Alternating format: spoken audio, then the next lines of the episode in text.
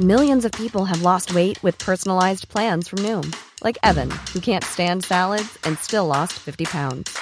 Salads, generally, for most people, are the easy button, right? For me, that wasn't an option. I never really was a salad guy. That's just not who I am. But Noom worked for me. Get your personalized plan today at Noom.com. Real Noom user compensated to provide their story. In four weeks, the typical Noom user can expect to lose one to two pounds per week. Individual results may vary.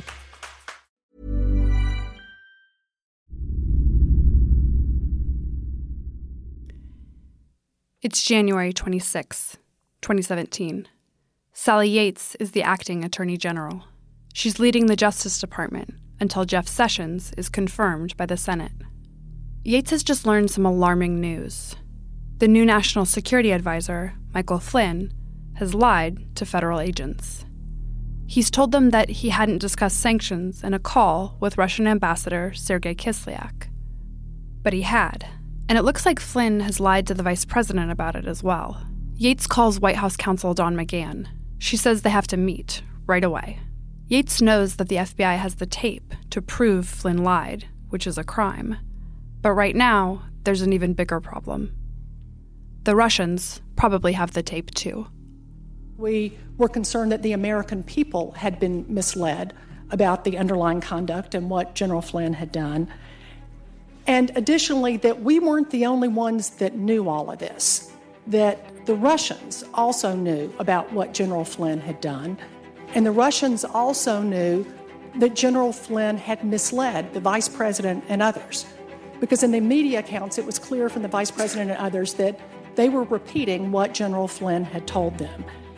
And that this was a problem because not only did we believe that the Russians knew this, but that they likely had proof of this information.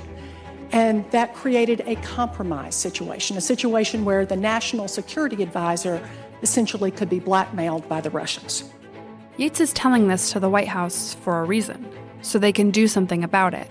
But days pass, and then a week, and then another, and Michael Flynn is still the national security advisor. This is The Report, Episode 9 Honest Loyalty. To obstruct justice, there has to be an investigation, and you need to do something to impede that investigation. In the last episode, we outlined why the incoming president might have wanted to prevent people from looking into a whole lot of issues around Russia, and how the clouds of multiple investigations began to gather. This episode follows the report through two linked stories. The first is the story of the investigation into Michael Flynn and his lies to investigators. The second is the actions President Trump took to stymie the Flynn investigation, including two interactions between Trump and then FBI Director James Comey that become focal points of the obstruction inquiry. The beginnings of this story, you'll recall, start back during the transition. Remember that December phone call Flynn has with the Russian ambassador on the day the Obama administration announced sanctions? The Trump administration faces a high level shakeup after less than a month in office. The president's national security advisor, General Michael Flynn, suddenly resigned late last night.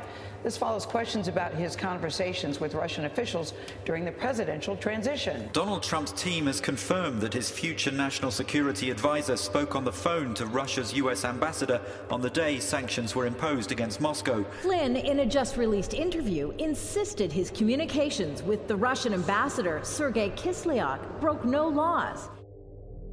Here's Shane Harris of the Washington Post. So that story begins actually in the days before, about, you know, about a month or so before Donald Trump is inaugurated, where Flynn, as part of the transition, is kind of in charge of efforts to get in touch with the Russian government and start laying the groundwork for future relations. In the days right before the Christmas holiday, it was sort of in this period where members of the transition team were going off their various vacations, people were in transit, senior members, some of them were at Mar a Lago. Flynn has a, cell phone conversation with the Russian ambassador to the United States, Sergei Kislyak. And this is in the time when the Obama administration is going to levy new sanctions against Russia for its interference in the 2016 election. And essentially, what Mike Flynn says is these sanctions are going to happen. Don't escalate this. Don't do a tit for tat. Don't come back at the United States. Wait until we get into power and we'll work this out. And in fact, the Russians do hold off. They don't retaliate in any kind of way with sanctions or any other measures. Donald Trump tweets about this and says, always knew Vladimir Putin was a smart guy. But inside the U.S. intelligence agencies, people are puzzled when the Russians don't respond. Here's how the Mueller report describes it. It's being read, as always, by Benjamin Wittes. Members of the intelligence community were surprised by Russia's decision not to retaliate in response to the sanctions. When analyzing Russia's response, they became aware of Flynn's discussions of sanctions with Kislyak. Previously, the FBI had opened an investigation of Flynn based on his relationship with the Russian government. Flynn's contacts with Kislyak became a key component of that investigation. Also with the Washington Post is Greg Miller.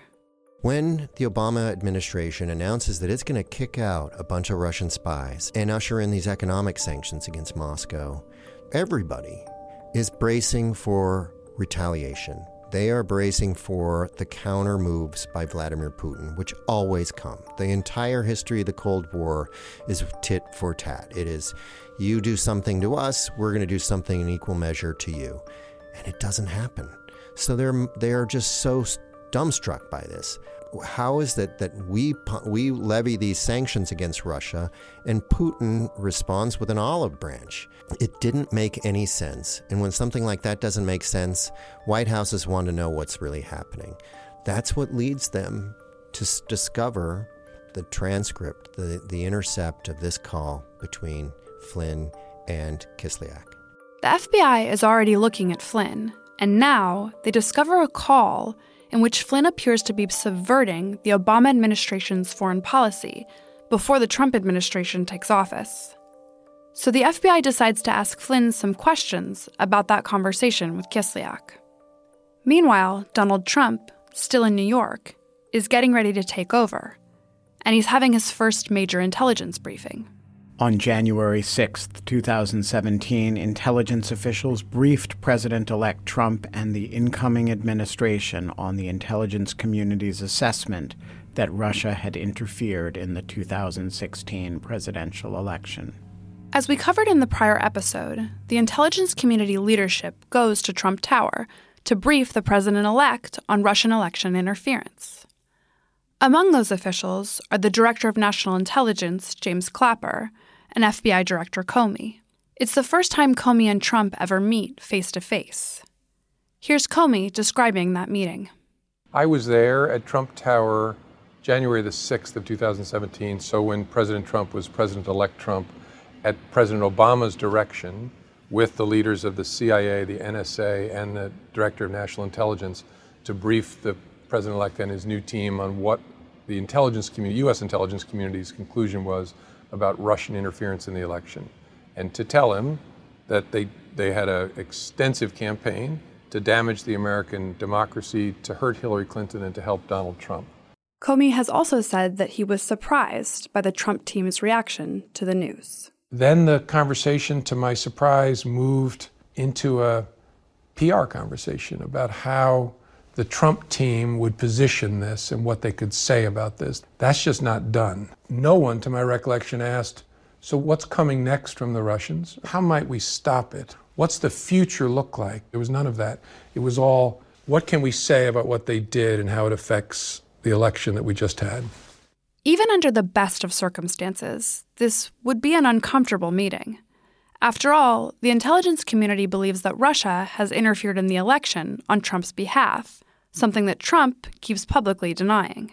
But it's even more uncomfortable because at least some of the intelligence officials in that room know that people associated with the Trump campaign, George Papadopoulos, Paul Manafort, Flynn, and Carter Page, are already under FBI scrutiny. And it gets worse. Those officials also know about the Steele dossier. And now, Comey has to tell Trump about it.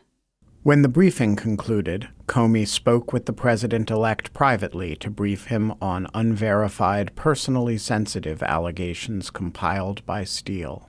I'm about to meet with a person who doesn't know me. has just been elected president of the United States. From my watching him during the campaign, could be volatile. And I'm about to talk to him about allegations that he was involved with prostitutes in Moscow and that the Russians taped it. Comey then briefed the president elect on the sensitive material in the Steele reporting. Comey recalled that the president elect seemed defensive, so Comey decided to assure him that the FBI was not investigating him personally. Comey recalled that he did not want the president elect to think of the conversation as a J. Edgar Hoover move. But it was information that the FBI had from a reliable, credible source that potentially could be used to exert influence over the new president. I didn't know whether it was true, I didn't really care, but we wanted him to know this was out there for two reasons. First, we didn't want to be keeping secrets from the incoming president, especially about something that we thought the media was about to reveal.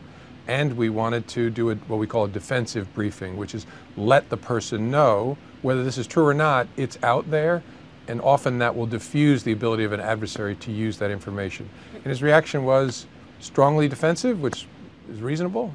Comey doesn't go into all the details. I did not go into the business about um, people peeing on each other. And he interrupted, started talking about it. You know, do I look like a guy who needs hookers? I didn't answer that, and I just moved on and explained, sir, I'm not saying that we credit this, I'm not saying we believe it. We just thought it very important that you know. Comey wants to reassure the president that he wasn't accusing him of having done this.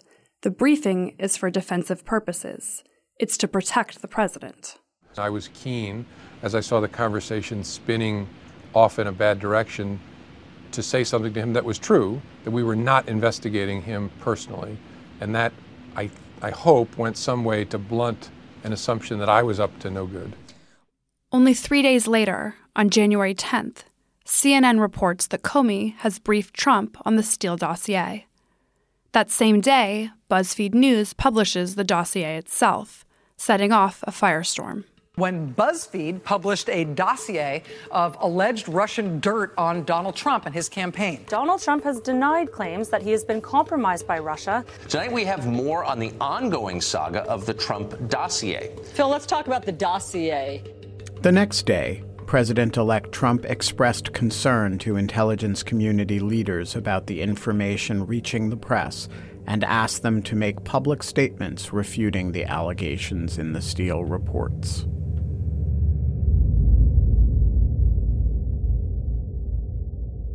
A lot is happening. Comey and intelligence officials are briefing the president on stuff that's very personal and damaging, even as the FBI and intelligence agencies are learning new information about the scope and scale of Russia's involvement in the election. In the following weeks, three congressional committees will open investigations. And it's during this frantic period, ahead of Trump's inauguration, that the FBI uncovers a critical piece of information about Michael Flynn. And the press finds out about it too.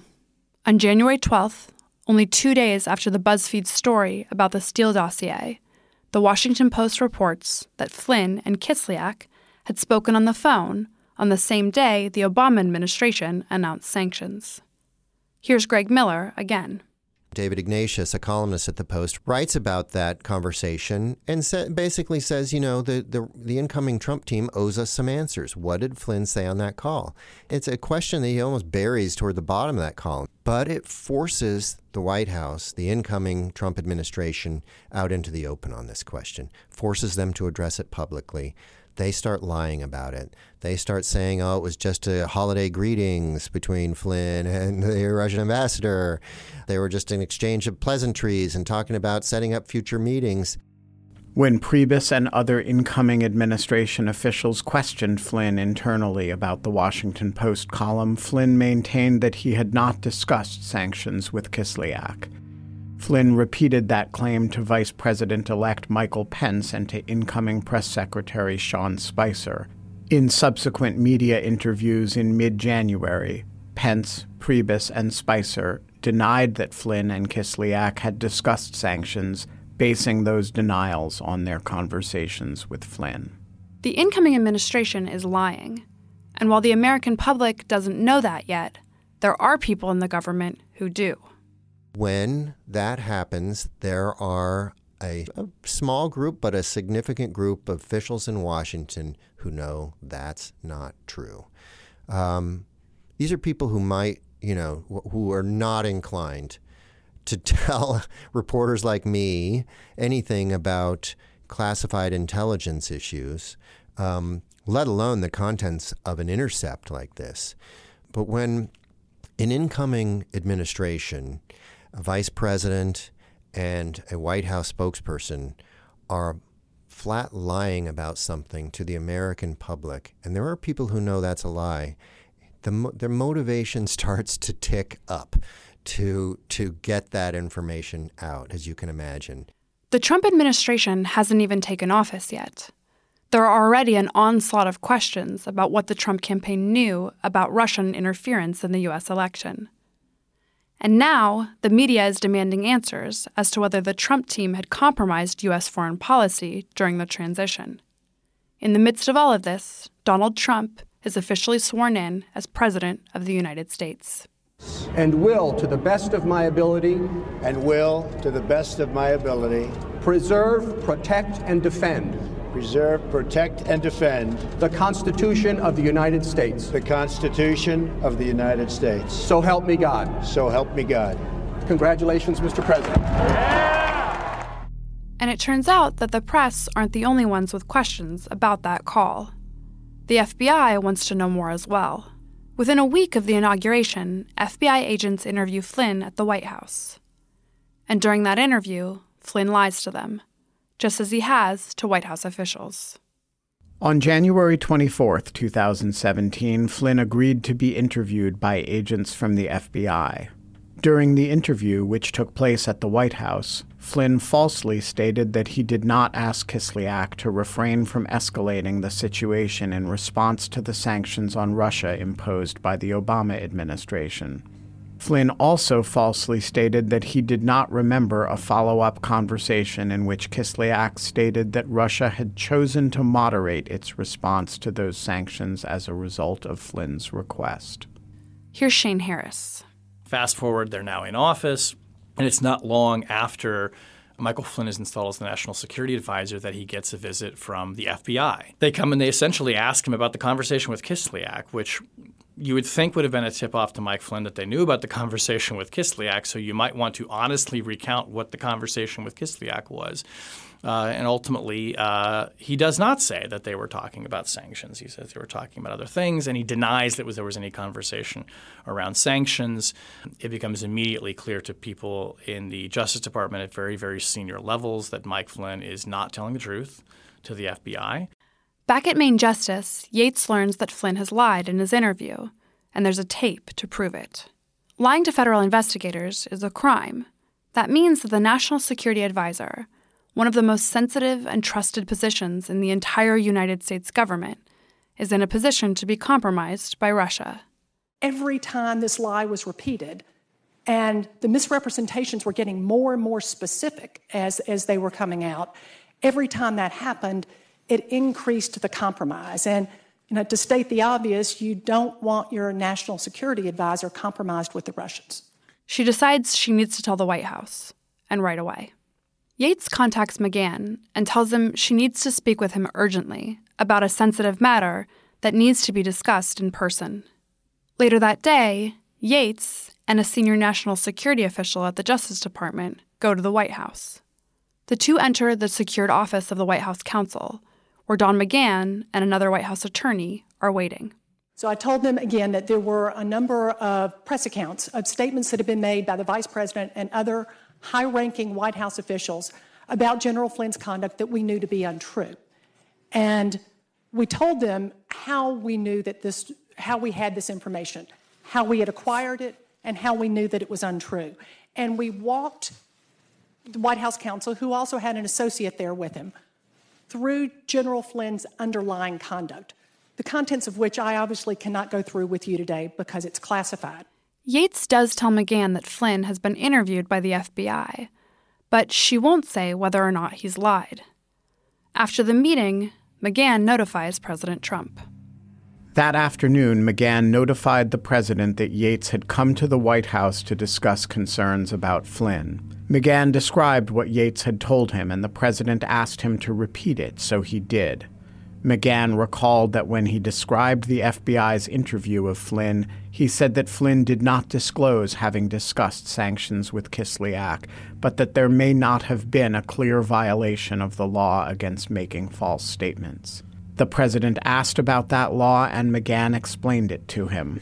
The president instructed McGahn to work with Priebus and Bannon to look into the matter further and directed that they not discuss it with any other official.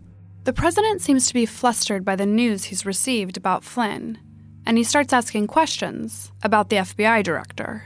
That evening, Trump dined with several senior advisers and asked the group what they thought about James Comey.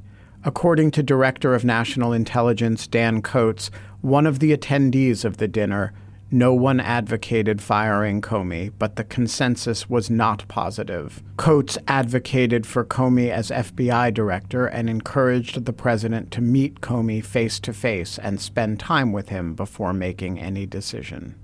The next day, January 27th, McGahn asks Yates to return to the White House. One of the issues that Mr. McGahn raised with me in this second meeting, that again was on the 27th, the day after the first meeting, was his concern because we had told him before that we were giving him this information so that they could take action. And he said that they were concerned that taking action might interfere with the FBI investigation.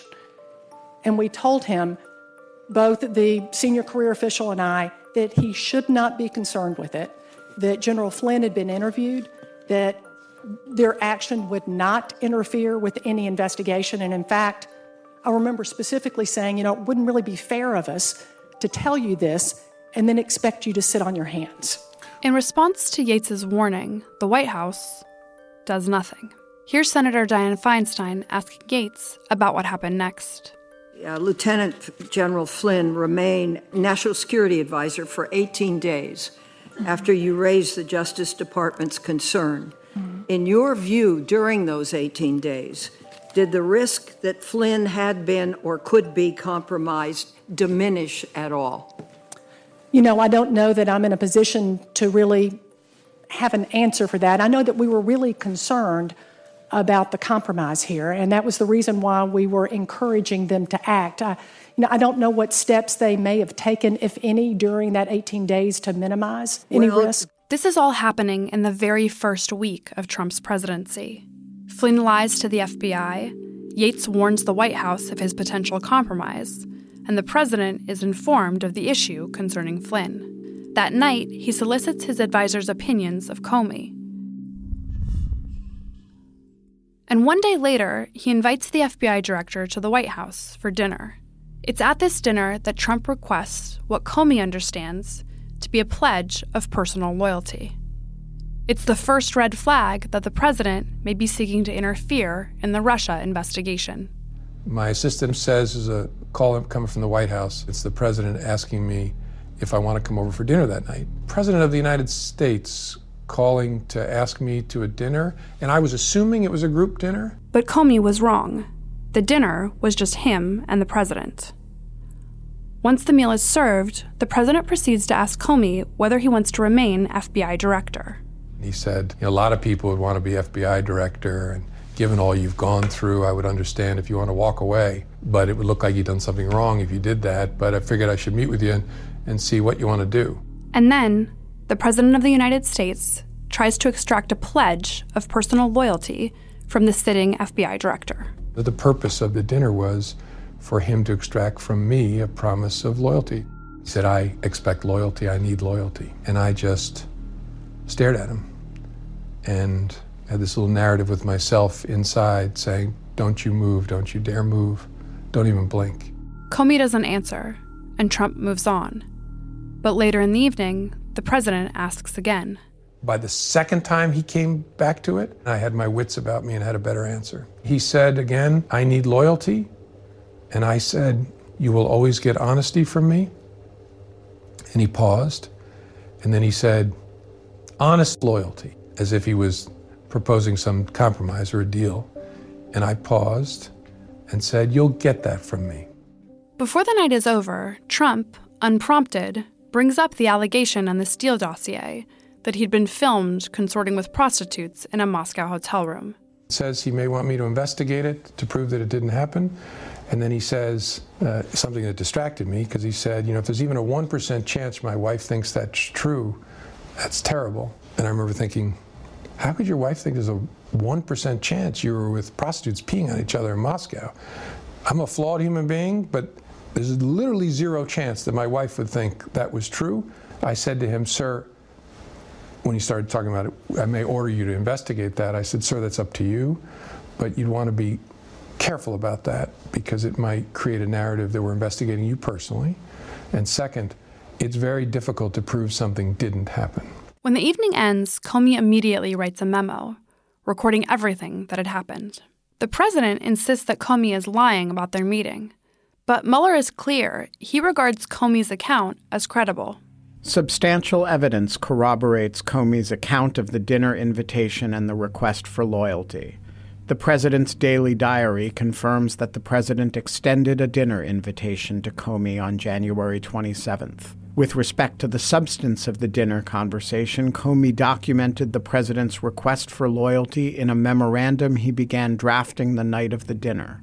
Senior FBI officials recall that Comey told them about the loyalty request shortly after the dinner occurred, and Comey described the request while under oath in congressional proceedings and in a subsequent interview with investigators subject to penalties for lying. After leaving the White House, Comey called Deputy Director of the FBI Andrew McCabe, summarized what he and the president had discussed, including the president's request for loyalty, and expressed shock over the president's request.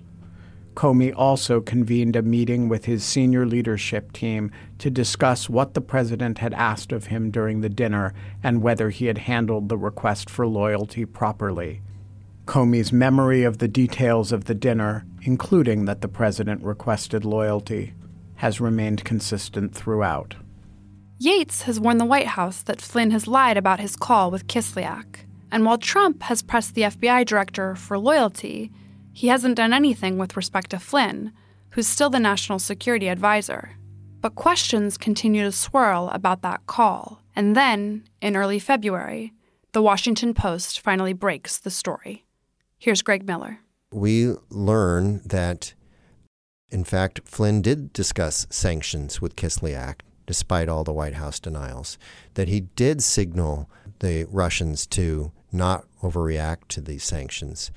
This sets in motion a, a, a really nerve wracking series of events for us at the Post. One of my colleagues, Karen DeYoung, has a previously scheduled interview with Flynn as we're fi- you know we're putting the final touches on this story to about to tell the world that he's a liar and that he did talk sanctions with Russia. We ask her, "Can you wait until the end of your interview and then ask a couple questions for us?" And she does. She tells him basically the Post is is close to publishing that you did discuss sanctions with Russia, and he looks at her and he puts this stern look on his face and points his finger and says, "No, that did not happen," and he repeats it three times. No, no, no.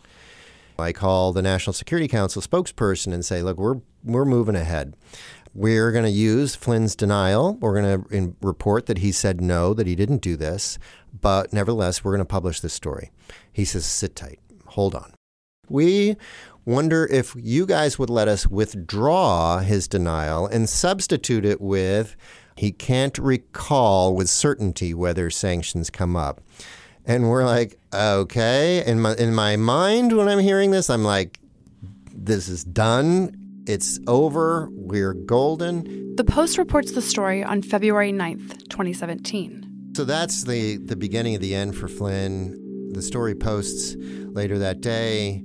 Uh, it's an earthquake that that sets in motion inside the White House. We learn later a real scramble. The vice president, basically, this is the moment in which he learns that he's been lied to by the national security advisor. There's a lot of consternation at the Justice Department. There's a lot of things happening behind the scenes here that aren't quite visible to the public. But three days later, Flynn is forced out of office, inevitably. Hey, it's Ryan Reynolds, and I'm here with Keith, co star of my upcoming film, If, only in theaters, May 17th. Do you want to tell people the big news?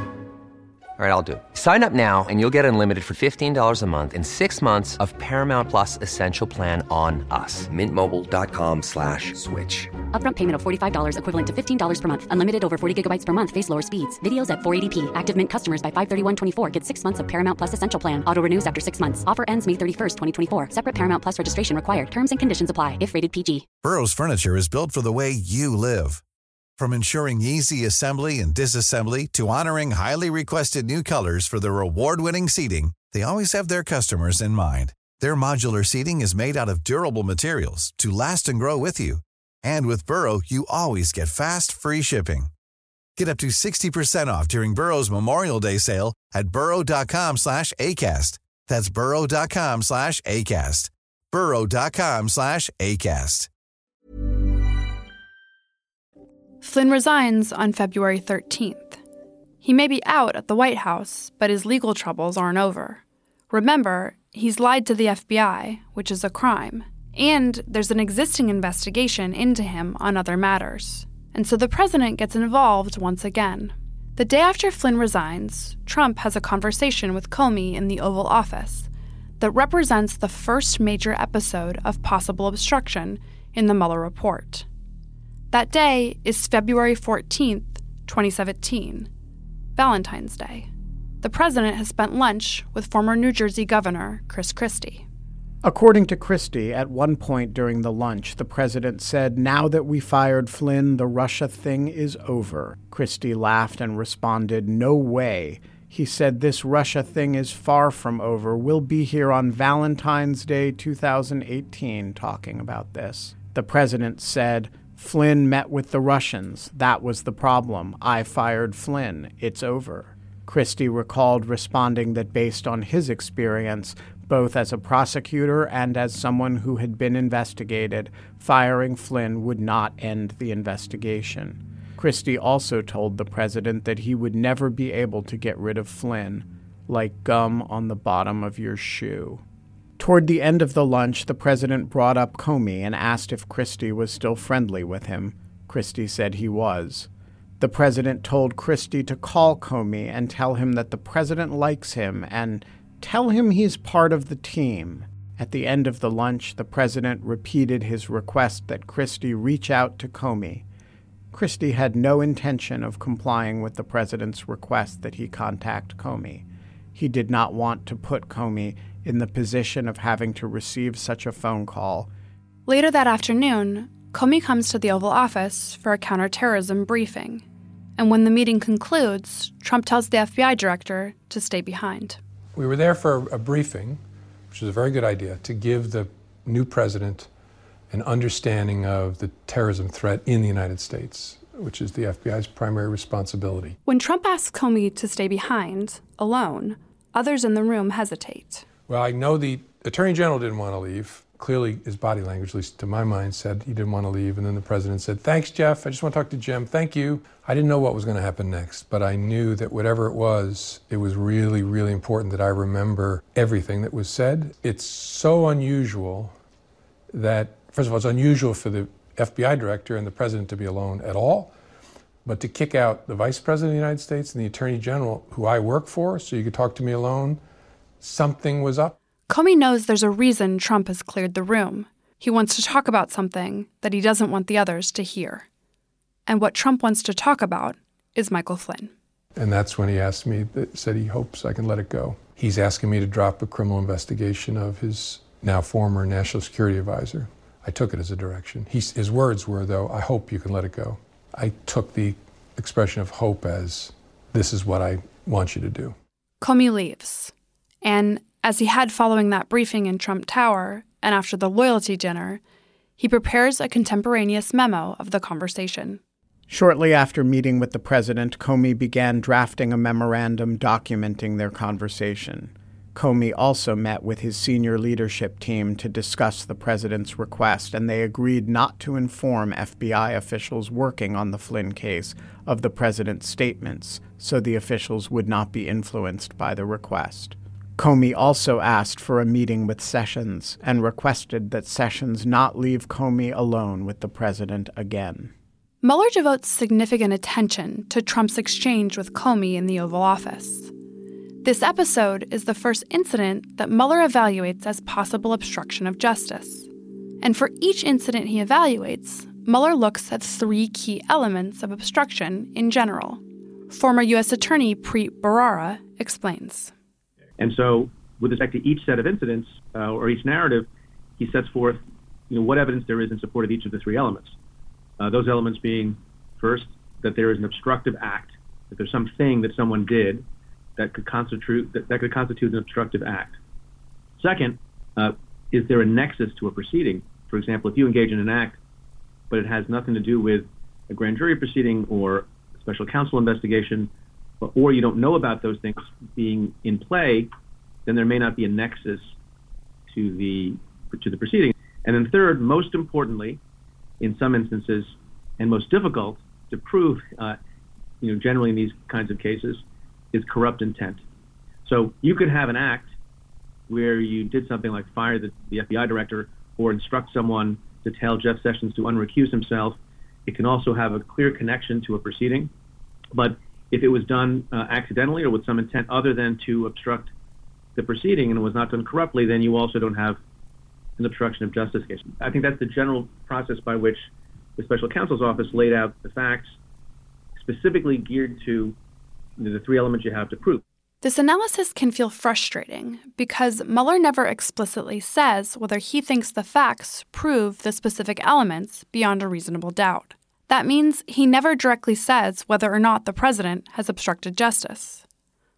I think what they've tried to do uh, in, in a lot of different contexts is to lay out what the evidence is in support of the proposition that the president did something innocently, and then lay out other evidence in support of the opposite proposition that it was done corruptly and let you know that documentation speak for itself. So if there's a paragraph on the innocent explanation and what supports it, and then there's like 11 paragraphs on, on the guilty explanation and what supports it, then I think people can make their own conclusions. The obstructive act in this case would be the president's request to Comey to drop the Flynn investigation. Mueller spends some time here re emphasizing that Comey's version of the story is the one he believes. And then when you're trying to evaluate which witness recollections you credit the most, the credibility of that witness comes into play. A lot of criticism of Jim Comey and a lot of things, but I'm not aware of a credible allegation of Jim Comey telling a falsehood.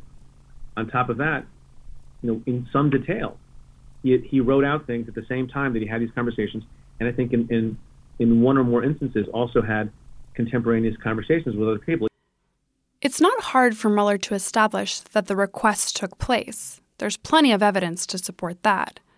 And it's true that later on he'll have to tackle tougher questions, like whether the president, who runs the executive branch, is actually allowed to make such a request. We'll deal with that question in coming episodes.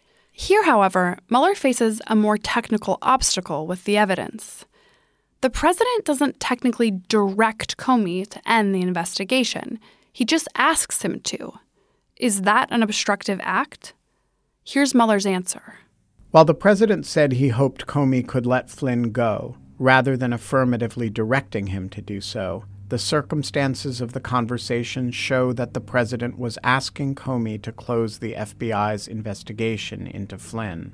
First, the president arranged the meeting with Comey so that they would be alone and purposely excluded the attorney general, which suggests that the president meant to make a request to Comey that he did not want anyone else to hear. Second, because the president is the head of the executive branch, when he says that he hopes a subordinate will do something, it is reasonable to expect the subordinate will do what the president wants. Indeed, the president repeated a version of let this go three times, and Comey testified that he understood the president's statements as a directive, which is corroborated by the way Comey reacted at the time. Another question here is whether there's a proceeding or investigation to obstruct. This question is actually sort of complicated at this stage. To establish a nexus to a proceeding, it would be necessary to show that the president could reasonably foresee and actually contemplated that the investigation of Flynn was likely to lead to a grand jury investigation or prosecution. At the time of the president's one on one meeting with Comey, no grand jury subpoenas had been issued as part of the FBI's investigation into Flynn, but Flynn's lies to the FBI violated federal criminal law and resulted in Flynn's prosecution. By the time the president spoke to Comey about Flynn, DOJ officials had informed McGahn, who informed the president, that Flynn's statements to senior White House officials about his contacts with Kislyak were not true and that Flynn had told the same version of events to the FBI. In addition, the president's instruction to the FBI director to let Flynn go suggests his awareness that Flynn could face criminal exposure for his conduct and was at risk of prosecution. And then there's the question of intent. Why does he do it? A lot of times, there's not one reason someone does what they do, right? Someone could choose to take a job um, for the money. They can also choose to take that same job not only for the money, but also because it might be a good learning experience. Uh, it might involve travel that would be interesting to the person, or it might be gratifying work. Often, people engage in conduct that has multiple motivations. Depending on what law is being applied, uh, you know, the bribery statute or obstruction, you know, there, there, are different levels of proof required um, to show was it the only reason why someone did a thing, uh, or was it one of the reasons that someone did a thing?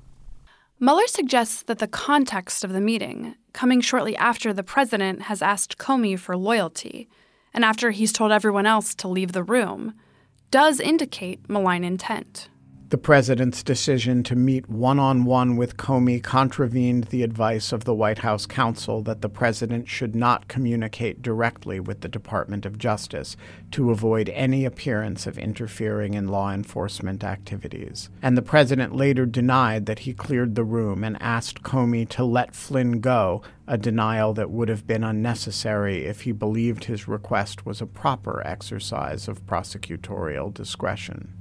And Mueller does conclude that Trump had a stake in the Flynn investigation. Evidence does establish that the president connected the Flynn investigation to the FBI's broader Russia investigation and that he believed, as he told Christie, that terminating Flynn would end the whole Russia thing. After Christie pushed back, telling the president that firing Flynn would not end the Russia investigation, the president asked Christie to reach out to Comey and convey that the president liked him and that he was part of the team. That afternoon, the president cleared the room and asked Comey to let Flynn go. But Mueller acknowledges that Trump may have been partially motivated by genuine sympathy for Flynn. In public statements, the president repeatedly described Flynn as a good person who had been harmed by the Russia investigation, and the president directed advisers to reach out to Flynn to tell him the president cared about him and felt bad for him.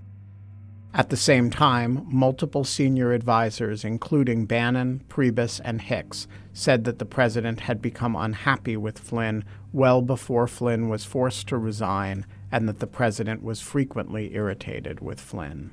But the biggest reason that Mueller's evaluation of Trump's intent is complicated is that Mueller isn't positive whether or not Trump knew about Flynn's underlying conduct. Some evidence suggests that the president knew about the existence and content of Flynn's calls when they occurred, but the evidence is inconclusive and could not be relied upon to establish the president's knowledge. Our investigation did not produce evidence that established that the president knew about Flynn's discussions of sanctions before the Justice Department notified the White House of those discussions in late January 2017. The evidence also does not establish that Flynn otherwise possessed information damaging to the president that would give the president a personal incentive to end the FBI's inquiry into Flynn's conduct. This is one of the enduring mysteries of the Russia investigation. Was Flynn acting at the direction of the president when he made that call to Kislyak? And if so, was that part of the reason he lied to investigators?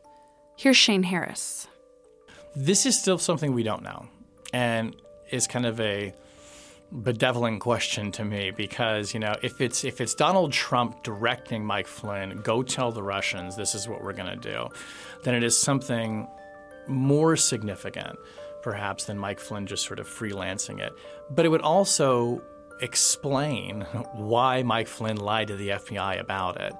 The first inkling that we got about what Mike Flynn was talking about was, uh, was a column by uh, David Ignatius at the Washington Post, relaying, according to an anonymous official, the contents of this call and raising the specter that this could violate the Logan Act, which is this act that is not a thing. it's never been used successfully. I don't think it's ever been used at all, really, to prosecute someone for engaging in foreign policy as a non government official, freelancing in your private capacity in foreign policy. And, you know, did Michael Flynn suddenly think, oh my God, I'm going to be indicted for the Logan Act, I have to lie? that seems really implausible to me. So the question has always been, why did he lie about this? Why not just say, yeah, I talked to Sergei Kislyak and told him we'd appreciate if you don't hold off on the sanctions. No one was going to indict the incoming national security advisor for having a conversation about national security issues with the Russian ambassador. That just wasn't going to happen. Did Michael Flynn get confused? Did he get nervous? We don't know. So this is why the question has always been so um, urgent in my mind, which is that you know if if he did this because Donald Trump told him go out and do it, and he thought, geez, it's going to look like this is just fulfilling the narrative of the president's critics that he's somehow trying to do solids for the Russians and he's in league with the Russians, then I'll lie about it. We just don't know. While Mueller says specifically that he could not establish what the president knew, the report offers a number of reasons to believe Trump was, at a minimum, aware of Flynn's calls with Kislyak at the time. Recall that while Flynn was in the Dominican Republic, Trump was at Mar a Lago with advisors, including Katie McFarland. Katie McFarland is aware that Mike Flynn in December is having these conversations with Kislyak, and she's sort of acting as the go-between, talking to Flynn and then talking with other transition officials. They're going back and forth. Uh, and so obviously Katie McFarland would be somebody you would think would know exactly what Mike Flynn was saying to the Russian government. If McFarland knows what Flynn is saying to the Russian ambassador, and she's with Trump at Mar a Lago and briefing him on sanctions and possible responses, then the big question becomes whether McFarland told Trump about Flynn's call. But according to the Mueller report, neither McFarland nor anyone else who was at those meetings with Trump claims to remember whether or not the president elect was told.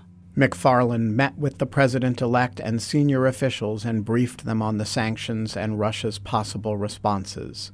Incoming Chief of Staff Reince Priebus recalled that McFarland may have mentioned at the meeting that the sanctions situation could be cooled down and not escalated.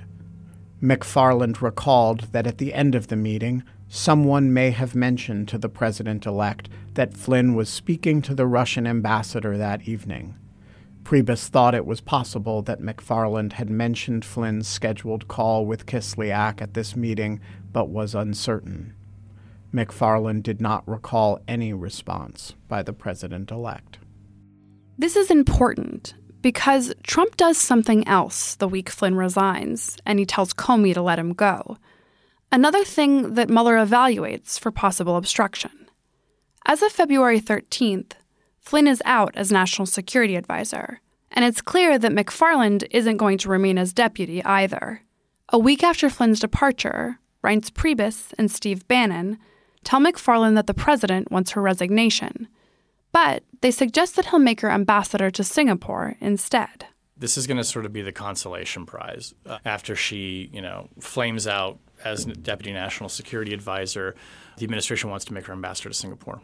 Great post, by the way. Most people love Singapore, and, and, and, a, and a consequential one. It should be said too. I mean, this is a very important ally Singapore, while a small country, is of you know major strategic significance um, in that part of the world. The day after Bannon and Priebus inform McFarland that she's out as Deputy National Security Advisor, but in the running for a cushy ambassadorship, the president requests that McFarland draft an internal email saying that the president hadn't directed Flynn to call the Russian ambassador about sanctions. Priebus reaches out to her with the request. McFarland told Priebus she did not know whether the president had directed Flynn to talk to Kislyak about sanctions, and she declined to say yes or no to the request. Priebus understood that McFarland was not comfortable with the president's request, and he recommended that she talk to attorneys in the White House counsel's office. McFarland goes to John Eisenberg, the legal advisor to the National Security Council, to say that she's been fired as Deputy National Security Advisor and offered the ambassadorship in Singapore. but that the president wants a letter from her denying that he directed Flynn to discuss sanctions with Kislyak. Eisenberg advised McFarland not to write the requested letter. McFarland wrote a contemporaneous memorandum for the record because she was concerned by the president's request. In it, she writes, quote, Eisenberg thought the requested email and letter would be a bad idea from my side because the email would be awkward. Why would I be emailing Priebus to make a statement for the record? But it would also be a bad idea for the president because it looked as if my ambassadorial appointment was in some way a quid pro quo. Unquote. Later that evening, Priebus stopped by McFarland's office and told her not to write the email and to forget he even mentioned it. Mueller notes that the president's actions here are highly suspicious but the evidence doesn't establish that the president actually directed McFarland to lie. The president's efforts to have McFarland write an internal email denying that the president had directed Flynn to discuss sanctions with Kislyak highlights the president's concern about being associated with Flynn's conduct. The evidence does not establish that the president was trying to have McFarland lie.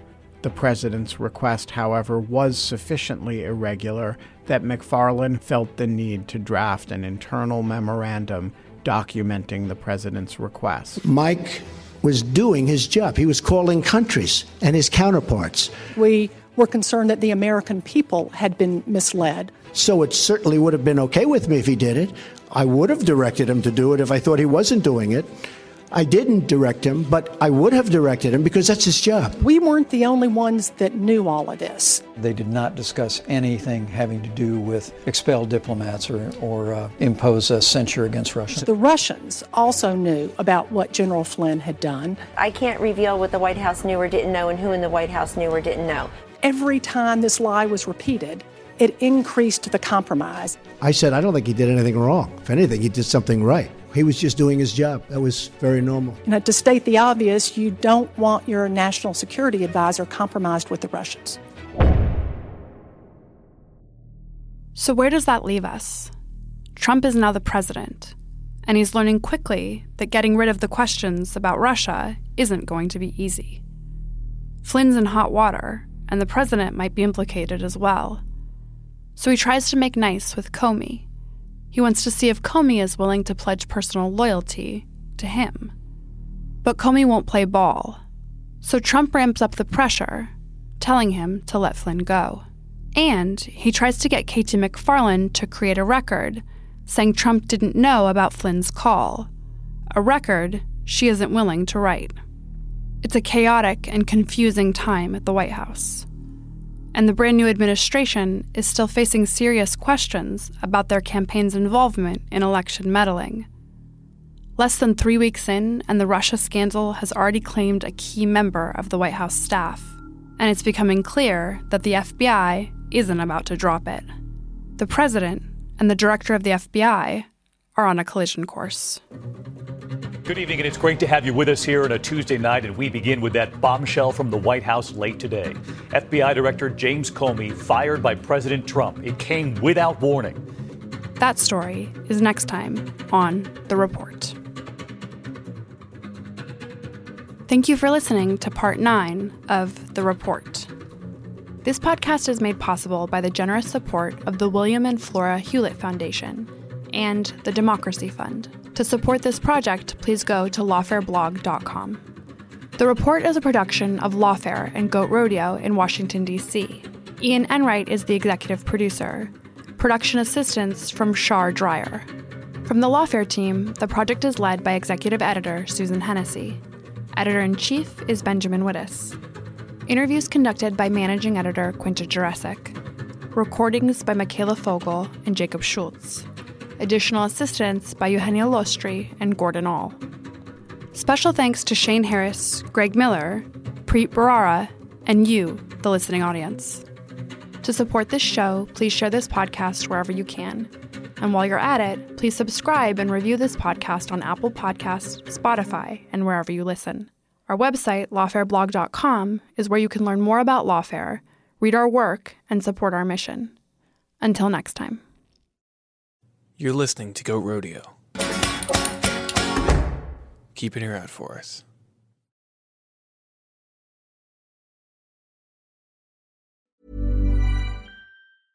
Hey, it's Paige DeSorbo from Giggly Squad. High quality fashion without the price tag? Say hello to Quince. I'm snagging high end essentials like cozy cashmere sweaters, sleek leather jackets, fine jewelry, and so much more. With Quince being 50 to 80% less than similar brands. And they partner with factories that prioritize safe, ethical, and responsible manufacturing. I love that. Luxury quality within reach. Go to quince.com slash style to get free shipping and 365 day returns on your next order. Quince.com slash style.